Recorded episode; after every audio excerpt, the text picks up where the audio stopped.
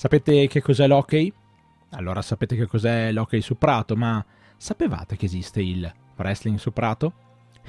Non lo sapevate, ma da oggi in poi lo saprete. Benvenuti a tutti a questo nuovo appuntamento con Un Lariatto al Giorno, una rubrica quotidiana che dal lunedì al venerdì alle 8 su YouTube e su Spotify vi racconta, attraverso la mia voce, quella di Stefano, una delle voci di Lariatto, vi racconta un po' di puroresu, un po' di quelle cose particolari, strane, che accadono soltanto nel mondo del wrestling, ma quello giapponese.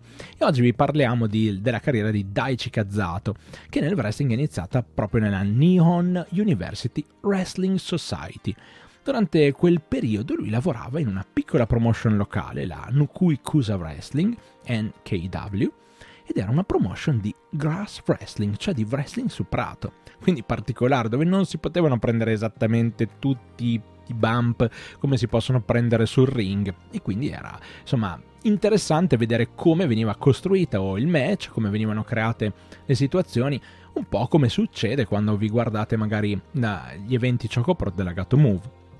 Quindi una cosa sicuramente interessante e molto particolare. In quel periodo Daichi Kazato usava il nome di Kaya Annaka.